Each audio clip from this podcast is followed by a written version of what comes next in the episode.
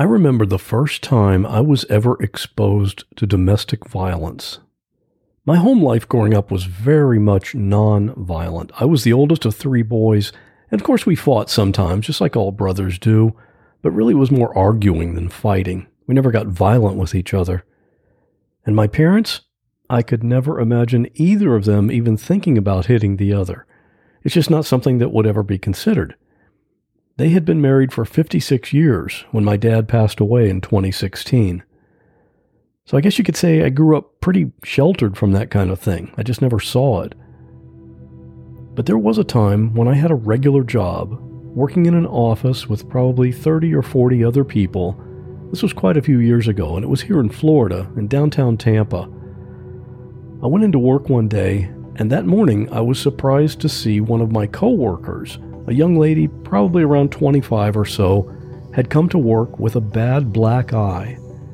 Actually, it was more than just her eye. Much of one side of her face was bruised and swollen.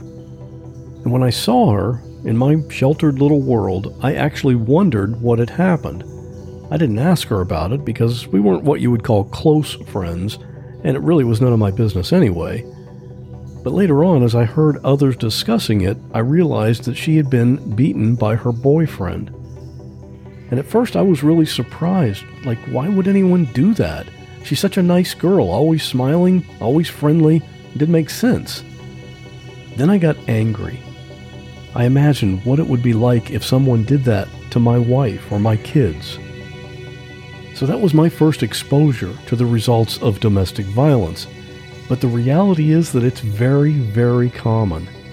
According to the National Domestic Violence Hotline, more than one out of three women and one out of four men in the U.S. will experience rape, physical violence, and or stalking by an intimate partner. That's the situation that Shireen found herself in. She was in constant fear of Jerome's anger and his violence and she didn't think there was any way out. Finally, she confided in a coworker, and neither of them had any idea of the terrifying experience they were in for that day. Real people in unreal situations. There is a man standing in front of me in my bedroom. My friend has been shot. I'm in the literally inside the river and I'm inside my car. He had told me multiple times that he was going to set himself on fire. If you say my name or try to look at me, I'm gonna kill you. And he was just sobbing. He said, Mom, Mom, tell me you're gonna be okay. And I jumped on the hood of the car and I held on. And I looked into the garage and he was hanging from the rafters. I had somebody standing on my neck. He's better to me dead. I want him dead. I'm Scott Johnson, and this is What Was That Like?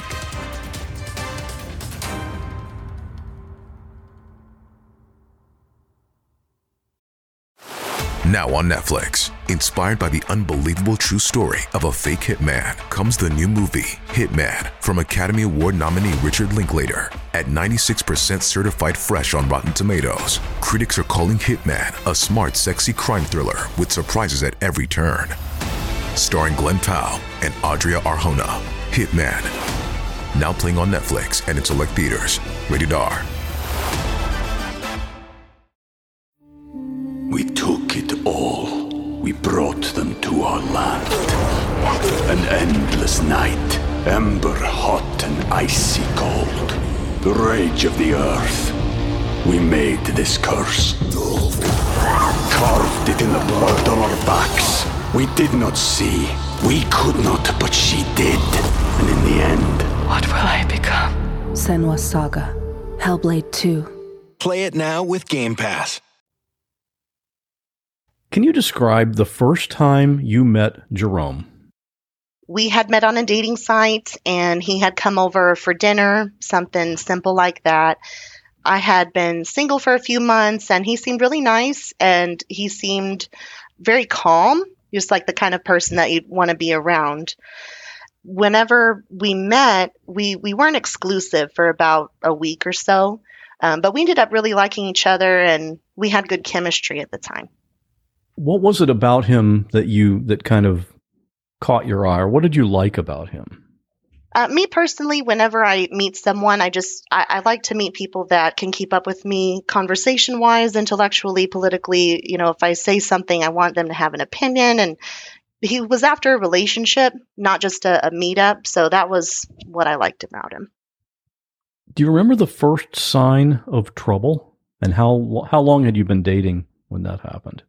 Let me answer that in two parts. I got pregnant very quickly. Within a month of us dating, I actually got pregnant. And the first time that I really suspected, oh, wow, this was a terrible decision, um, was when I told him I was pregnant. And he asked me, when are we getting an abortion? And that just struck me to the core. And I was like, oh no. And this feeling of dread like this was not good. That wasn't the only time he asked me for an abortion either, just the first time obviously this is not something that you guys had planned on or talked about ahead of time at all.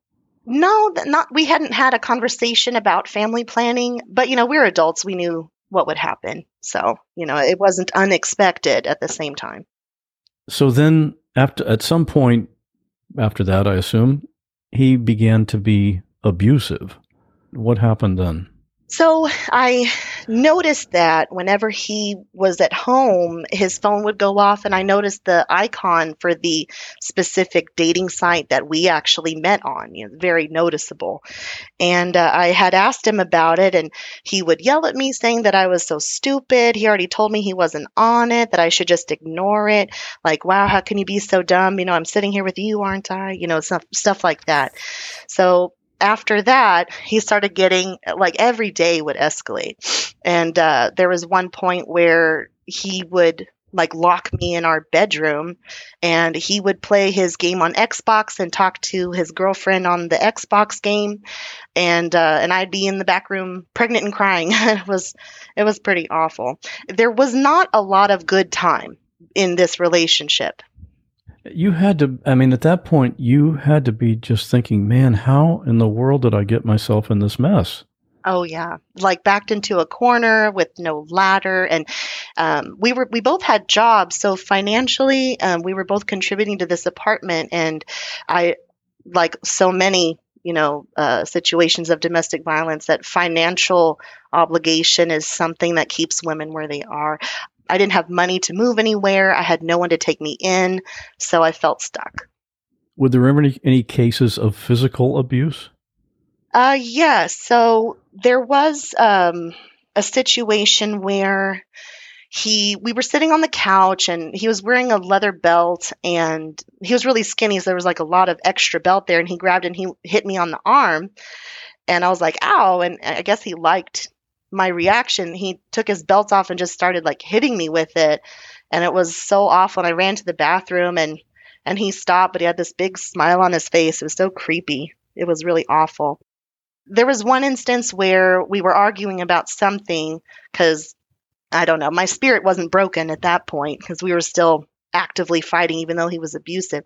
And he had hit me square across the face and again pregnant. And so i fell and and was just wow you know i need to end this. At that point i was like okay i need to start making a plan. Um, this was about six months in i want to say five six months in.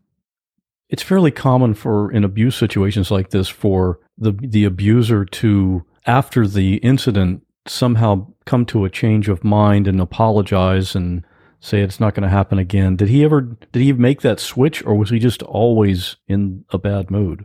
You know, it's funny that you say that. I, I know that that's normal and, you know, they say sorry and then do it again. But in this case, I think he had me so under his thumb, he didn't even feel the need to apologize or make things right. He had me pregnant, he had me locked away, and I think he used that power to his advantage. And and I he never said sorry, never. Did he eventually become okay with the fact that you're going to have the baby?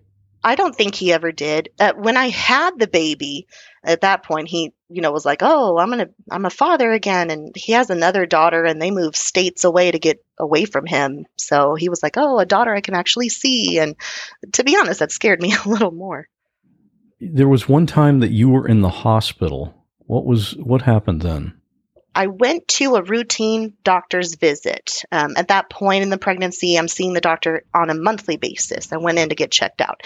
And they said, Wow, your blood pressure is so high, go to the ER right now. Like, don't even wait, get leave and go to the hospital. And I did. The ER admitted me. They put me in an L&D uh, labor and delivery room and basically I, I was so I, I, slept like all day and they had a saline drip in me and um, at the end of the day when it was time to pick him up from work i was so afraid of this man i was so scared of what his reaction would be if i wasn't there to pick him up that i signed myself out of the hospital against medical advice three nurses came in and separately and tried to talk me out of it no one could talk me out of leaving i signed my name i left the building and i went to go pick him up and i never told him that i was in the hospital it's hard to believe this is such a dysfunctional relationship with this guy. Mm-hmm. How did you start forming a plan to get away? That came into part later. I, I really didn't know what to do. Um, there was kind of leading up to the big incident, what happened that day, I believe it was a Wednesday, he and I were talking as he was driving my car on the way to drop me off at work. And he was talking about you know he'll deal with me and just wait till you get home and all these things. And i felt scared. I was like i don't know what's going to happen. He's already you know done so much. It only gets worse. I knew that in the back of my mind.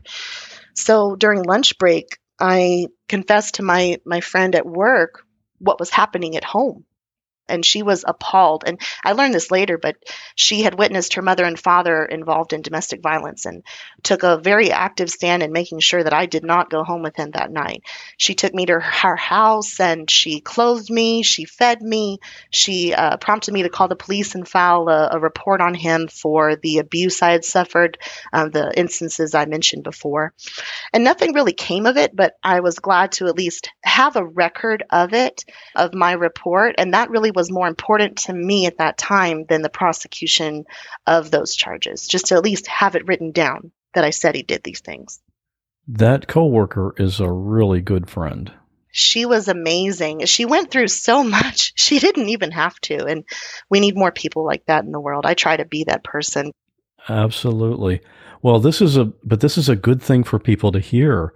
If someone you work with, a friend or a, even a relative or anyone even hints at something like this is going on, it's much better to be proactive and say, hey, tell me what's happening. Let's get you out of that situation. So many people don't really know what to do and might say, well, if there's anything I can do, let me know. But you got to be more aggressive than that in helping someone in a situation like this, right? Absolutely. And and one other thing to keep in mind is that, you know, you might be the only person that that person tells and and they, you know, if oh, if this person can't help me, no one can help me is the mindset. So when I told her that I was taking it on faith that, you know, something would happen, like it was a cry for help, please help me. I can't help myself. And, and that's really what it is about domestic violence that makes it so unusual is that we know we need help, but we can't help ourselves. Well, you sure picked the right person to confide in. Mm-hmm. So, what happened the next day? That whole night, he's blowing my phone up and leaving threatening messages. And what I did was, I, I didn't actually listen to any of the messages that he left. I, I actually gave her my phone and let her listen to them. And she told me that he was talking about destroying my things and you know, just wait till you get home, things like that. And he was very angry, and his anger increased like every time. And so I, I, knew that it was the right decision, that this was right for me to leave, that there was no going back. And we decided that before work, because we had the same schedule, we're going to drive by my house like an hour early so I can go get my car, because I have a set of car keys and he did too. So I was going to go just hop in my car, and the two of us are just going to drive to work. What can I say? When I plan a week of meals, I like to have some variety. And with hundreds of meals to choose from, CookUnity has that part covered. Go to cookunity.com slash what or enter code WHAT before checkout to get 50% off your first week. Not too long ago, I tried the cauliflower and chickpea coconut curry. I love curry anyway, but even if you're not normally a fan, you should try this one. It's one of the dishes prepared by Chef Michelle Bernstein here in Florida. She has a couple of restaurants here, and she's also a judge on the TV show Chopped, so you may have already seen her. But aside from the taste, it's the convenience. Because let's face it, even if I knew how to cook, I don't have time. These meals are delivered fully cooked. So when mealtime rolls around, I pick out what I feel like eating, and within just a few minutes, it's ready. No prep and no cleanup. And when I say variety, I'm talking over 350 different meals from dozens of chefs. You can decide based on a chef you like, or protein content, or just what you prefer. The menus are updated weekly, so there's always something new. Make the best meal plan ever with the convenience, chef level quality, and endless variety of CookUnity. Go to cookunity.com slash what or enter code what before checkout for 50% off your first week. That's 50% off your first week by using code what or going to cookunity.com slash what. We took it all. We brought them to our land. An endless night, ember hot and icy cold. The rage of the earth. We made this curse. Carved it in the blood on our backs. We did not see. We could not, but she did. And in the end, what will I become? Senua's Saga. Hellblade 2. Play it now with Game Pass. We pull into the parking lot. He is actually already in my car uh, with the car on. It's covered parking. We had pulled up right behind, and I didn't, my windows are tinted. I didn't even see that he was there until I got almost up to the car. And then I see him there. I run straight back into the car with her and I say, He's in there. We have to go. And, and she immediately left.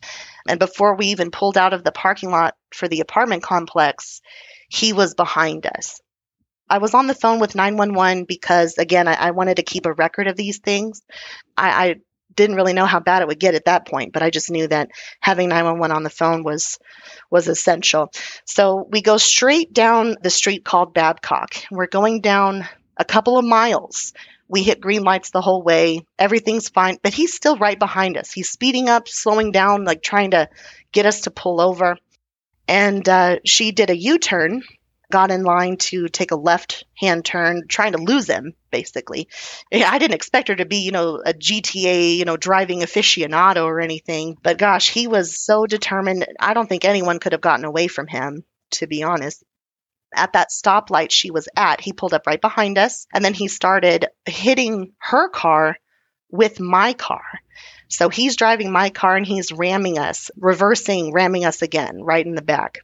At that point, and let me say that I have an aunt that works at police dispatch, and she told me that this was the time when a bunch of the people around me actually dialed into 911 to advise them that this was happening. So he gets out of the car and comes to my window. I'm at the passenger side window, and he starts punching it and said, "What did I do? What did I do?" Like if if you can't answer that for yourself, I can't help you we have the light turn green. We drive away. He's in the middle of the street trying to talk to me. He jumps in his car, takes off, tries to hit us. So I, I'm like, you know, slow down. Maybe he'll drive past. No, he matches our speed. She does another U turn about half a mile down this side street. And then she turns onto a residential street, which was, which had, had even less people on it, less vehicles. What he did next, uh, he sped up into us and kind of turned the car into the right hand side of ours. And that is uh, an attempted pit maneuver. It, it's a vehicle driving technique that police use to disable a vehicle that they're chasing. And uh, we didn't spin out that time. He tried it one more time, about 100 yards ahead on the left hand side. He did end up spinning our car one time. It did not disable. And then he turned around and actually rammed what was my car into my passenger side door. At this point, I am eight months pregnant. I am heavily pregnant. So he knows, I mean, that I'm about to have this child. And uh, I was so scared at that point. Again, our car's not disabled here. He rams her car, leaves a huge hole in like, or a dent in the side of the passenger door. She tries to drive away he does another successful pit maneuver. The vehicle spins 360, probably more than that, and disables. Cars have a, a mechanical thing where if it spins a certain amount, it will actually cut off so that the engine doesn't catch fire or something like that. A safety feature, yeah. Yes. So the car's in drive and off, and we are like perpendicular to the road. So we have our nose kind of facing the ditch at this point on the other side of traffic. What he does next kind of brought me to, you know, understand that I was about to die. Um, at this point, when, when the car spun, I actually lost the phone, and the 911 operator hung up on me, actually. We ended up calling back later. But we spun out. I lost the phone. I screamed. The car is dead. She can't restart it because it's in drive. She, we don't realize that yet. He comes out of his car and with both hands starts punching the window so hard. And, and I'm not kidding you. I saw this window bow in two, three inches, like concave. It, it was crazy that it didn't break. You know, it was a Toyota, so I, I, don't know if that says anything special about Toyotas, but it sure was. Uh, I'm so glad that that glass didn't break. He ended up breaking his hand. He had a, a dislocated two fingers uh, at the knuckle punching this window so hard. And he probably didn't even feel that with all the adrenaline that oh, he yeah. had no way there he just kept going and and there was blood on the window from where he was punching it oh it was crazy um, the next part takes place in about the span of 10 seconds so what he did next is he walked back to what was my car opened the back seat and, and i don't quite remember what exactly the tool was it was a crowbar or one of those tire irons i don't remember exactly but he started walking back to our car. And I knew he was going to hit the window with that and it would break, obviously. So I had this moment of clarity like, I, I, don't know if it was divine intervention, but I had an immediate moment of here's what you need to do step by step. I told her, put your foot on the brake.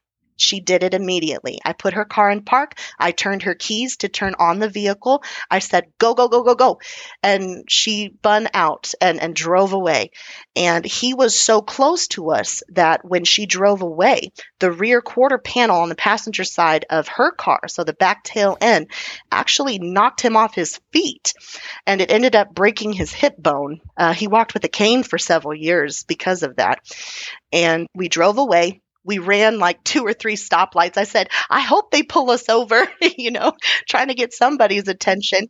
You know, we, we safely made sure there was nobody there. We ran these lights. We went right to the police substation.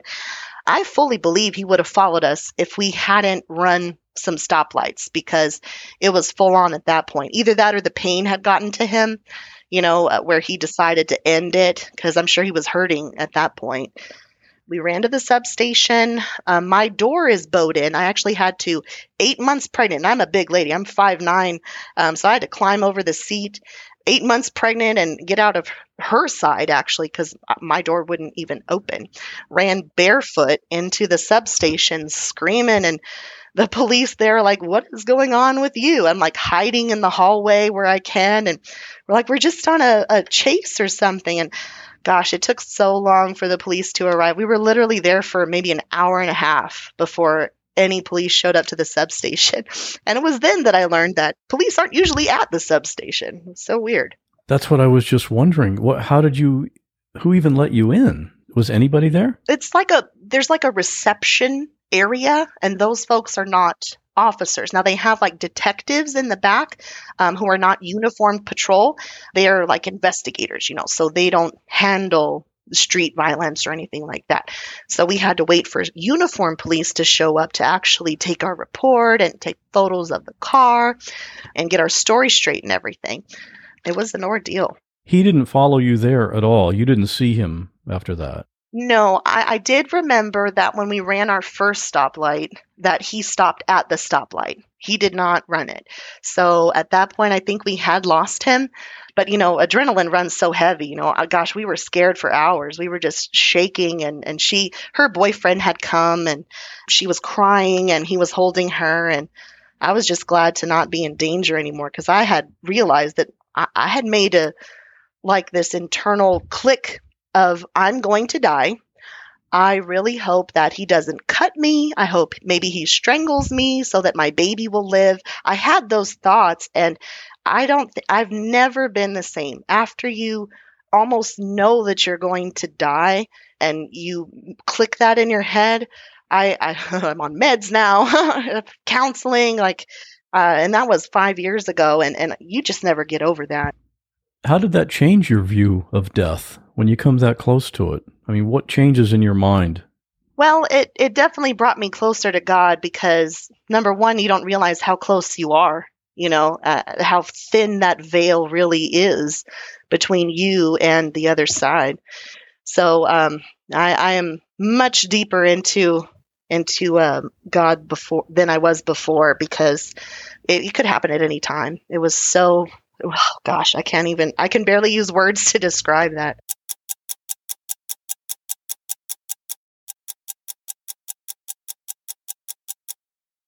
I had mentioned earlier, you know, I don't really have anyone here that could take me in or or help me. So the closest person was my mother, who lives in Corpus Christi, and that is roughly a two and a half hour drive. So I called her, and she left work immediately and drove from her job to that substation in, in her little uh, Hyundai Tucson and uh, hugged me and, and looked at the car and she just started crying and and she hugged me and she hugged the other girl and and she said to the girl, you know, thank you for rescuing my baby, you know, and like mamas do. Yeah, that's what and I I can't imagine the the gratitude that she would feel to your friend yes. for being there for you in that situation. Yeah, I'm sure she I mean, she would have done anything for me, but gosh, I, I, was so happy to have her there and for her to drive me back to Corpus Christi. And she kept me at her house for a couple of days during the search for him. And I felt so safe there because it was nowhere that he knew about. He didn't have any contacts there. I changed my phone number that next day. You know, I was so glad to have her. How was he finally captured? To start off, uh, my uncle, my father's brother, is actually a, a Bexar County Sheriff Lieutenant, he took it very personally that someone would treat his niece this way. And his wife is the aunt that is in the dispatch room. So he had some firsthand knowledge from her about the uh, severity of the situation, how dangerous he was so he started a task force basically you know handpicked a number of uh, sheriff's officers and you know gave him his the picture and said we're out to get this guy today one of those guys called me on the phone and said you know he's not at your home do you know where he could be and I knew exactly where he was. I knew which friend's house he was at. So I told the uh, officer how to get there, and uh, he ended up arresting him and at that apartment it, it was within 48 hours, I want to say, because it wasn't that very next day. I think it was the day after that on Friday. It pays to know people in law enforcement. oh, yes. Oh, yes. My uncle is my hero in more ways than one. I, I love the guy to death because uh, we don't talk too much, like, you know, but anything happens to family, we are, we are right there. Absolutely. So he was captured, and what was he charged with? The original charge was attempted murder. They had pled it down to two counts of aggravated assault with a deadly weapon. He was convicted on those two counts uh, via a plea deal, and he took eight years. So he he got sent away for eight years. And when did he start doing that time? When did he go in? That would be the arrest date, which I know by heart, which is November 19th, 2015. So that same day, November 19th, 2023, is the day that he will be released. 2023. Mm-hmm. Seems like a long way off, but it seems like it's going to be here before you know it. Yeah, two and a half years is a very short amount of time. And I, I'm uh, in a position where he knows my address. You know, I'm just ready to, to change addresses and get us a little uh, a different apartment so we feel a little more safe just because this, you know, he's just going to come right back. And one thing he happened to mention to me one time, this is back when we were still together, was that they issue a restraining order. It's just a piece of paper. It won't stop me from getting through your door. And that scared the bejesus out of me. So I am really focused, you know, being Texan and all. I'm going to go ahead and get a concealed carry permit. My dad took me to the shooting range to help me shoot out a, a pistol and a rifle, so I was comfortable with it just for protection because, you know, what's a lady to do? You've got to protect yourself for sure. Has he tried to get out early, like get out on uh, go for, before the parole board or anything? Oh, he sure did. So he qualified for parole four years in, which was not this last year, but the year before. And I wrote a, a long letter to the parole board, and, and they ended up denying him. The year after that, right before parole, he was still sending me letters. And I sent him a letter saying any further attempts will violate the do not contact order because that had been in place, but I had never really stood up and said, you know, stop talking to me. So I did that. And then they turned around and denied his parole again. And now, when you look at his information on the offender website, it says offender does not qualify for parole. And it lists three or four reasons bad behavior, drug use, victimization eh, of uh, other people, things like that are reasons they denied him. So he stopped sending you letters? He, t- he stopped trying to contact you from prison? I, he's going on a roundabout way. So I literally received a letter from him last week. It's addressed to our daughter, and the letter is basically to her.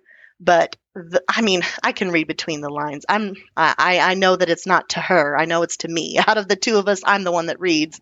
So, you know, it, it's just one more attempt to get under my skin, get in my head, and I refuse to let that happen. Can you implement an order that he can't contact her either? Actually, that is an excellent idea. I, I have a court hearing on June 3rd, uh, uh, which is uh, just a continuation of the child support agreement. He, I asked the judge, you know, I don't want any money from him, just keep him away. And uh, he doesn't have any visitation rights at all, uh, supervised or not. And he doesn't have to pay child support. So I'm, I am going to ask for a uh, restraining order or no contact order for her as well. Yeah, that seems to make sense. Did you ever get your car back? Yes, it took some searching. We ended up, after a few days, finding my vehicle in his mother's apartment complex in an area that she doesn't live in.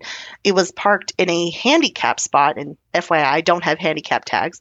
And under the hood, a few wires had been cut and I, don't know the name of the part, but my I called my dad and he came down and told me how to, you know, go to the dealership and go to the parts guy and, you know, ask for this specific part and we used the manual and everything. It was great learning experience for me. Bought the part for 25 bucks, plugged it right on and the car started again. So I was able to drive my vehicle out of there and at least, you know, get access to it again. But it just goes to show, you know, how determined he was to make this hard for me hard to find, and then also parking it in a handicapped spot. It could have, by the time you got there, it could have been towed away. I'm really surprised it wasn't. Yeah. Well, I'm glad you got away from this guy. The happy ending, as you've mentioned already, you were pregnant at the time. You, the baby was okay. Joy Victoria is what I named her. And I ended up having to have an emergency C section. I had a condition called preeclampsia, which is basically a big word for hugely high blood pressure. You might have a seizure, and we have to take the baby out now. So they ended up taking her out, and uh, they did find a heart condition. So she has something called SVT, which is a malformation of her heart muscle. She had pediatric cardiologists, EKGs, all these things up until about six, seven months of age when her pediatric cardiologist told me that he's not seeing any more abnormalities. Her heart rate maintains by itself. We had weaned off medicine at this point, really strong medicine, this poor baby. But now she is, you know, one of the best students in her class, has a great attitude, just the best little girl. Her name, Joy Victoria, and the reason I named her that is uh, we are victorious in the joy of the Lord. Because at the end of the day, you know, I have a little girl who is my world and I love her to death. She is just the best little girl. She has so much in store for her and she loves science. She's really the, the star of this show. yeah. Does she know the history of who her father is? Or I, have you thought about how to tell her that story? You know, with young kids, you don't want to give them information they can't handle. So I have told her because she she's old enough to ask, you know, where's my dad? I, I did tell her that her father was in prison. I did tell her that he was violent and she really doesn't have any interest in speaking with him. Uh, she did have him on the phone once. This is actually the last time that they ever spoke on the phone because he, he did used to call my phone trying to talk to her, and, and I did let them speak. Um, she said, Did you hit mom? and I was like, Whoa, that's deep. The girl was like three or four years old. Did you hit mom? And he said, Yes, but, but I'm so sorry, or, or something cheesy like that. And uh, she handed me the phone back and said, I don't want to talk to him. And that was it. So she's kind of detached from it, I think. I haven't really socialized her with him, so she's not missing anything. At this point, and ever since she was born, you are her life. And mm-hmm. that's the way it should be. Yeah. Shireen, if somebody is listening to this and is in a situation like you were in, what would you say to them? I would say that you, you definitely need to tell someone because the overall the dynamic of that type of relationship is one of power and control. You will not be able to leave by yourself. And the most dangerous time in that particular kind of relationship is when the woman or, or the abused person decides to leave. It can be a, a life threatening type of situation. Any police officer will tell you that DVs or domestic violence calls are the most dangerous. It's just something that you are going to need help with. It's okay to ask for help. You know, you're not weak. You're just in a situation that that requires somebody else to help you. And and hopefully I, I reach out to someone who needed to hear that. You mentioned part of this was the being kind of stuck financially in one place and not and feeling like you don't really have any resources to to go anywhere. What does someone do in that case? Well, what I did and, and what I think a lot of women do is say, you know, oh, I can deal with this. You know, at least I have a roof over my head. We're not on the streets. But let me stop you right there. I mean, being at the you know haven for hope is the homeless shelter here being there on a concrete floor would have been safer than being at home with that man. And, and you really need to evaluate priorities here. You know the children are watching and they'll learn these things. If they're the girl or if they're the abused person is the woman then the girls will learn to be abused. And it, it, conversely if, if the boy if the man is the one being abused then the boys will learn how to abuse or how to be abused. And it's a horrible cycle. It'll just continue if you don't do something about it. You know as, as bad as it was what happened it's scary to think about what if you had actually gone ahead and gone home that night? I I've done a lot of what ifs in my mind and maybe nothing would have happened that night. Maybe it would have been next week, but it would have happened. I would have been hurt. Something would have happened. It, it always gets worse. It never gets better. As you just heard, what saved Shireen was the fact that she confided in someone. If you're in an abusive or violent relationship, please tell someone. If you don't have a person in your life you can talk to directly, here in the US, you can get in touch with the National Domestic Violence Hotline. You can call them at 1 800 799 7233, or you can text the word START to 88788, or you can chat live with someone on their website at thehotline.org. I'll have all of this information in the show notes for this episode at whatwasthatlike.com slash 83. And if you enjoyed this episode, there's a previous one you might also like. Episode 24 was with Marina, and she too was attacked by a man while she was pregnant. Here's a clip from episode 24 titled Marina Was Stalked. And again, he said, The only way he said, The only way it's going to stop is if you do what I say. And I told him no, I wasn't going to do it. And the next thing I remember was the grip letting go. And I heard myself scream. I don't remember doing it, but I, I heard myself scream. And then I just went limp. And I remember feeling every one of those steps under my back and my head when I was going down.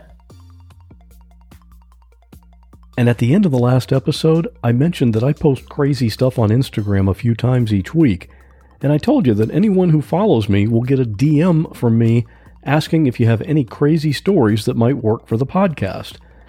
And a bunch of you did follow me over there since then. One person replied to my DM and said, Hey, I heard you say I would get a DM from you, and I actually did. Well, of course, I'm always interested in talking to you, you lover of weird stories. My Instagram is What Was That Like? And you've heard me talk about the raw audio bonus episodes. Raw Audio 16 was just released, and there are some emergency situations and 911 calls that will probably make you angry when you hear what actually happened. In this episode, an elderly woman calls because her house is on fire and she can't move. Okay, what type of building is involved? It's a log house with a tin roof. But it's coming from the roof, I think. I don't know. A man calls 911 while he's driving because he's chasing another car. Your dog? I do, yeah. You're, that's right. You know who these people are? I have no idea. And a college student calls for help because her roommate is unresponsive. Oh my God. Is there somebody else there that can do CPR? No, no, no. I can walk you guys through it. Oh my god. You can get the full 911 call and the story behind each one by becoming a patron of this podcast for $5 a month. You can do that at whatwasthatlike.com slash support. And if you'd like to contact me, you can message me through the website or by good old snail mail at P.O. Box 5, Safety Harbor, Florida 34695. And now, here's this week's listener story. Stay safe. I'll see you next time. Hi, my name is Elizabeth, and this is my story of what was it like. When I got out of bed on May 12, 2017, to walk my two German Shepherds, I could never have imagined in a million years what was about to happen to me. I live in Arizona, and because of the heat, I get up at 5 a.m. to walk my dogs. It is my routine every day to walk them along a pathway next to a desert wash behind our local library, a few miles from my home. I love the remote quietness of the area. As I drove into the parking lot that Friday morning, just as the sun was starting to rise, I noticed a car and thought it was odd. Usually, no one is there. I leashed up the dogs and began walking down the path I usually walk down. We hadn't gotten very far when I started hearing a loud rasping sound. I looked down to my left where it was coming from, and I saw a man sitting on the ground, his legs crossed, slouched over, and leaning against a brick fence pillar. I approached him and said, Sir, are you okay? I asked him again. No answer. He continued taking deep, labored breaths. He still did not respond. He was dressed very neatly in blue jeans, a light blue striped long sleeved shirt, white tennis shoes, and wearing a gold wedding band on his wedding ring finger. Then I noticed the front of his shirt was covered in blood, and blood was pouring out his right temple. I saw what looked like a flashlight near his leg, and I thought, well, maybe he fell. As I got closer, I realized it was the barrel of a gun. I fumbled in my pocket for my cell phone and called 911. I told the dispatcher there was a man covered in blood near the library. Strange things started going through my head, like I was probably going to be late for work. Who was going to believe me that I found somebody shot in the head? So I took a picture. Within a few minutes, police cars started showing up. I directed the first responding officer to the location. The officer leaned over and picked up a 22 caliber black revolver handgun laying next to the man's leg and placed it in a bag. As I stood there with my two dogs, more and more police cars kept arriving until the lot was full of red and blue flashing lights. Several officers cordoned off the area with yellow crime scene tape. It felt very strange standing on the inside of the crime scene tape. An ambulance arrived and transported the man to a nearby trauma center. There was an officer assigned to stay with me and my dogs. Finally, the lead officer came over to talk to me. He asked me some questions about who I was and how I came to find this man. I said I was just a complete stranger out walking my dogs. Several hours later, I was finally cleared to leave the scene. I learned from the police that the man passed away four days later. To this day, I don't know his name. I always wondered if I had shown up maybe 20 minutes earlier, would I have been able to stop him? I don't know. I think about him every day when I pass by the spot where I found him.